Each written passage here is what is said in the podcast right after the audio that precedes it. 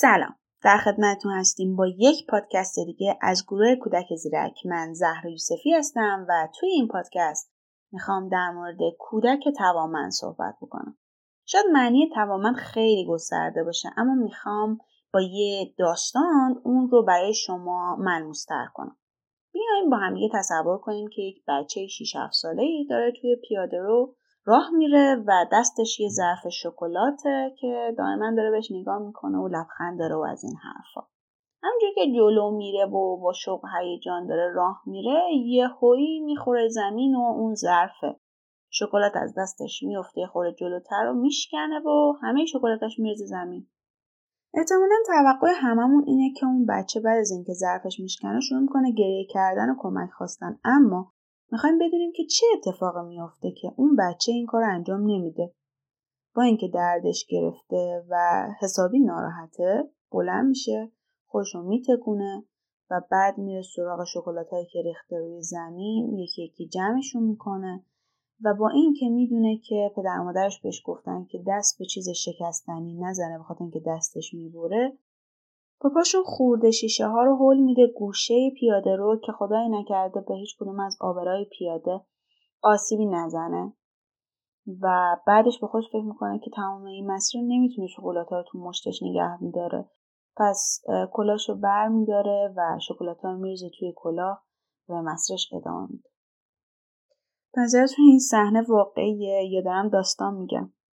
واقعیه. یکی از بچههایی که داشته واسه من شکلات می آورده این اتفاق برش افتاد و برای من اینجوری تعریف کرد ماجرا حالا منظورم شاید بهتر متوجه بشین که کودک توامن معمولا بچه که احساسش رو می‌شناسه مشکلات رو به شکل یه مسئله می‌بینه و دنبال راه حلش میگرده.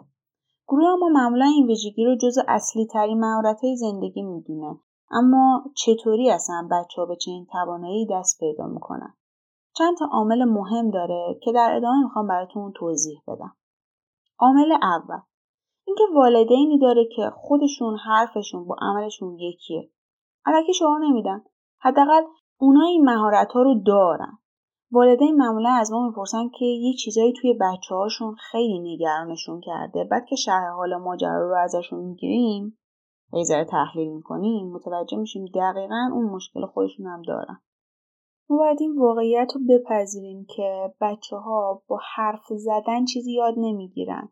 با دیدن عمل ما یه چیزایی رو یاد می‌گیرن. وقتی والد خودش تماممنده به مرور این ویژگی رو داره به بچه یاد میده. حتی اگر قصد انجام این کار رو نداشته باشه.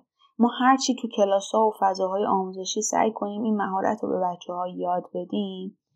تا زمانی که بچه ها توی خونه این کارها رو تجربه نکنن و تمرین نکنن توشون نهادینه نمیشه. پس اول از همه سعی کنید مشکلات رفتاری یا شخصیتی یا هر چیزی که دارید رو با خودتون حل بکنید تا بتونید والد توانمندی بشید. دومین نکته. معمولا والدین دنبال اینن که به بچه ها یه سری ویژگی هایی رو بدن که اونا خلاق بشن موفق بشن.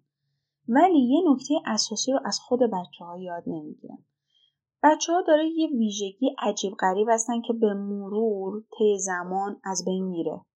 اونا قدرت به چالش کشیدن همه چیزو دارن.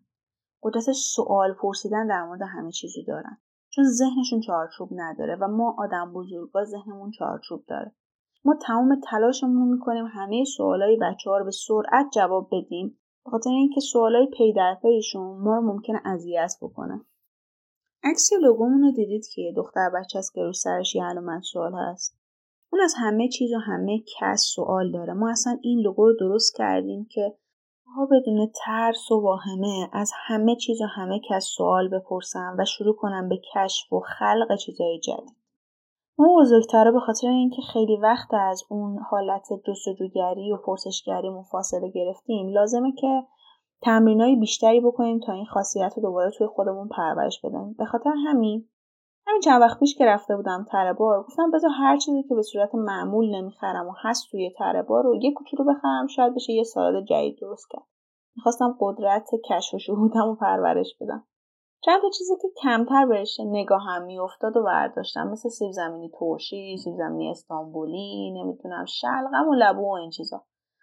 بعد بردمشون خونه و گفتم که کی گفته که همه اینا رو باید بپزیم و بخوریم؟ فکر می‌کنید چی شد؟ من عاشق مزه مغز کاهو هستم. مطمئنا شما هم هست سیب زمینی ترشی خام مغزه مغز کاهو می‌داد.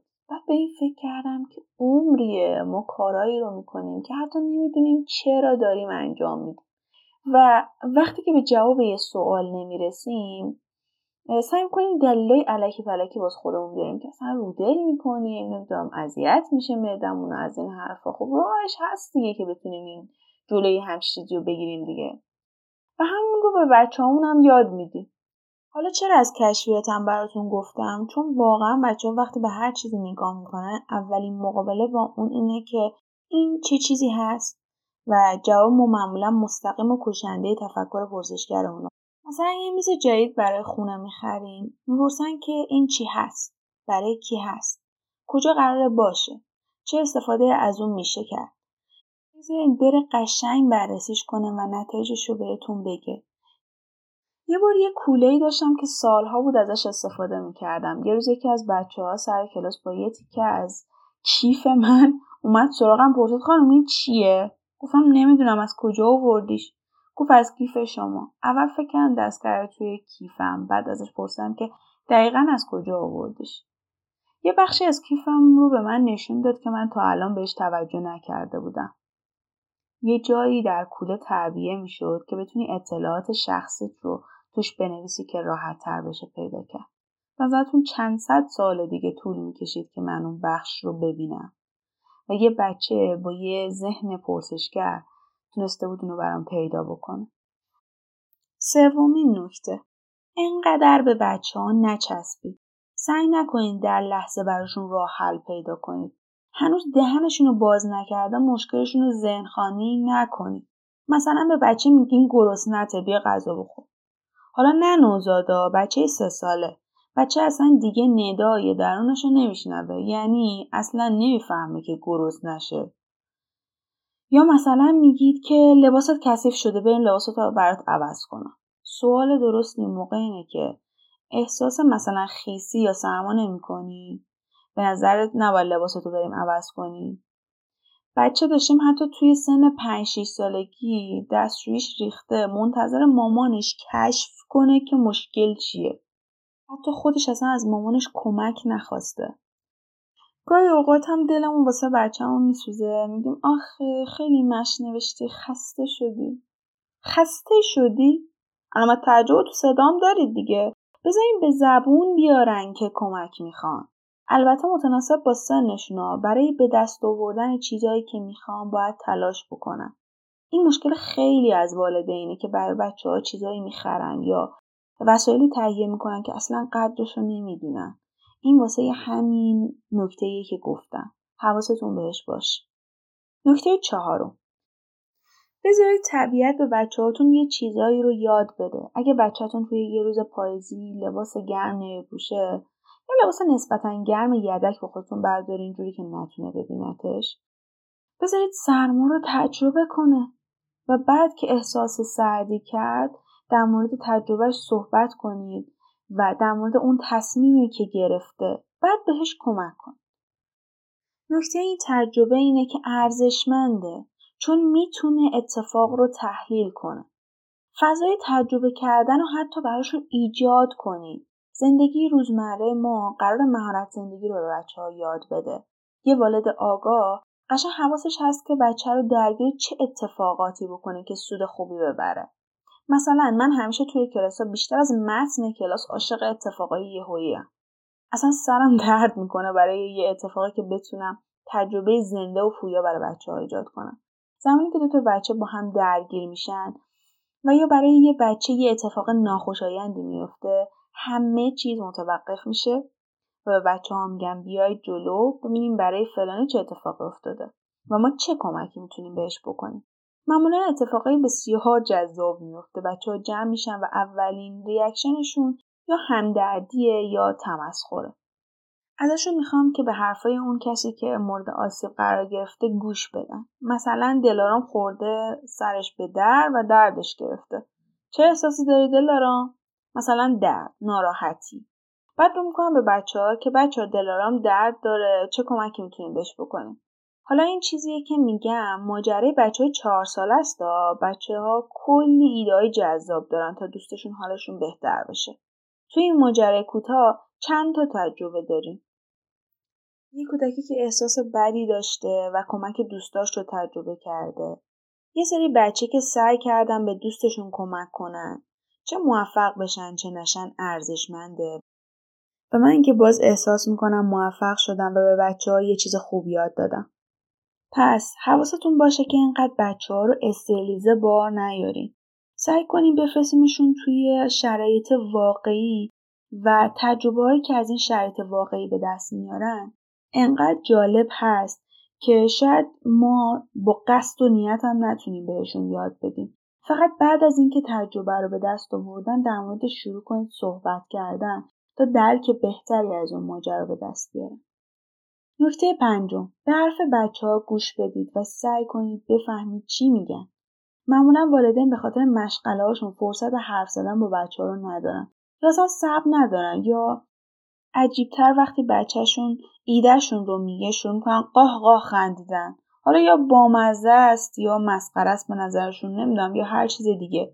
بچه ها رو توی هر سنی جدی بگیرید بدون توجه به نظرشون براشون تصمیم نگیرید. مثلا بچه با دوستش دعوا شده مامان یکیشون بچهشو میاره جلو میگه محسا خیلی ناراحته که باهات دعوا کرده و ازت معذرت می‌خواد. بعد محسا هاج و واج داره به مامانش نگاه می‌کنه که من کی ناراحتم؟ باید بیشترم میزدمش.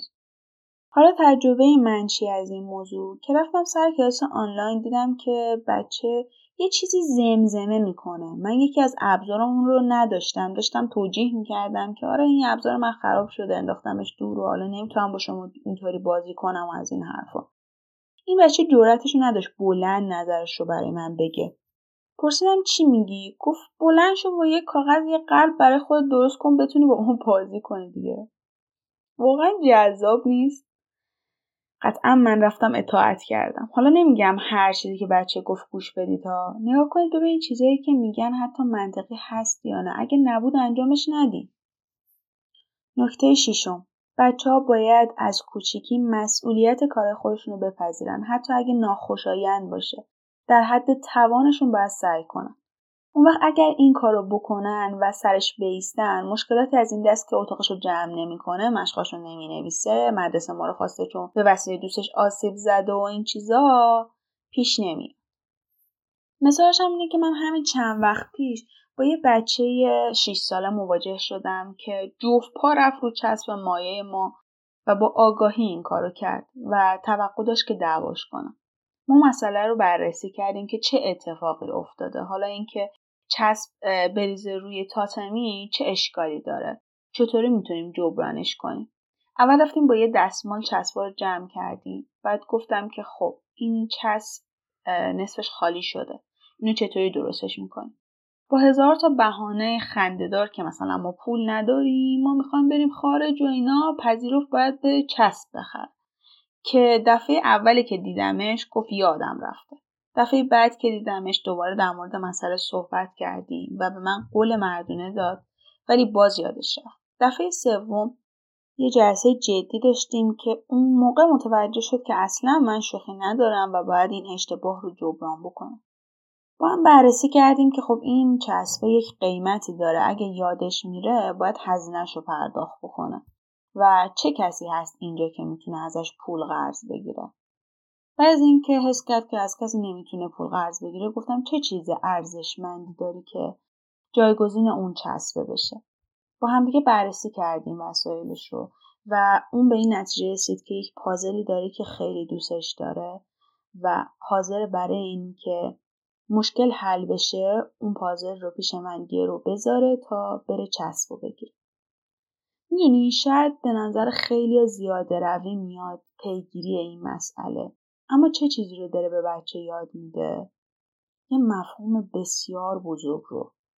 اینی که اگر آسیب زدی به یک وسیله به یک شخصی باید حواست به حس اون فرد مقابل باشه و تمام تلاشت رو بکنی تا اون مشکل حل بشه.